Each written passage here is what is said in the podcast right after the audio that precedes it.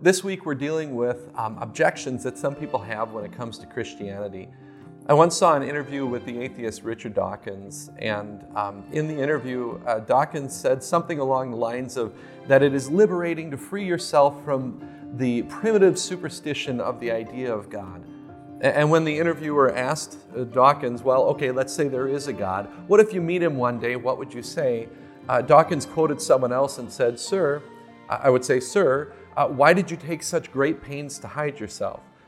Uh, C.S. Lewis actually uh, took on that question. He said to, to look out at creation and say, uh, Where is God? I don't see him, is a little like taking a look at a Shakespeare play and reading a Shakespeare play and then asking, Now, where's Shakespeare? Which one is he?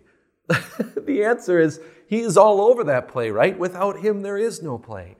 The same is true when it comes to looking out at creation and saying, Where is God?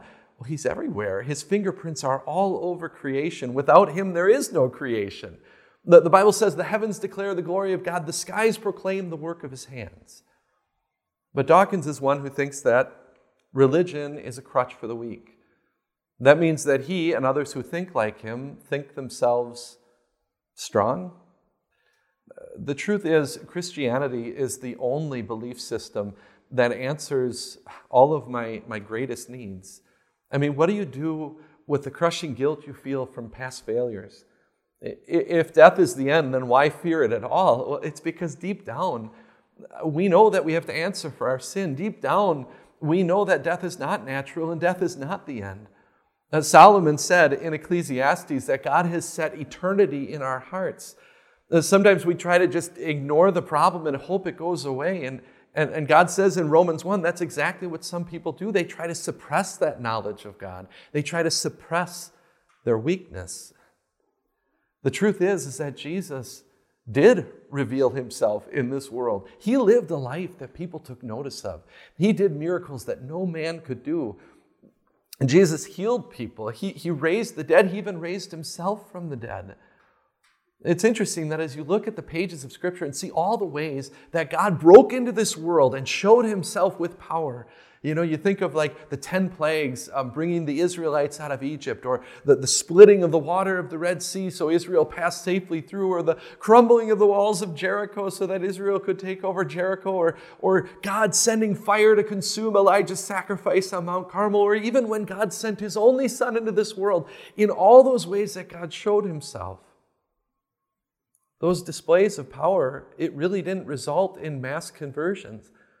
Uh, Jesus even said as much when in, in the story of Lazarus and the rich man. He said, if they don't listen to Moses and the prophets, if they don't listen to the word of God, well, then they're not even going to listen if somebody rises from the dead. No, the only thing that really changes heart is seeing Jesus, the one with all power, on the cross, displaying his greatest strength the power not to come down, Uh, the power to allow himself to be weak for us. You see, there is some truth in that adage that Christianity is for the weak. I am weak on my own. I need a Savior from sin. I need an answer for death, and no human being on the face of this earth has ever been able to give me those answers. That's why I need a Savior who lived perfectly for me and who died on the cross to take away my sins, but then rose again and walked out of that grave so that one day I will too. If that means that I'm weak, then so be it. If I have to rely on my Savior, as the Apostle Paul said, when I am weak, then I'm strong.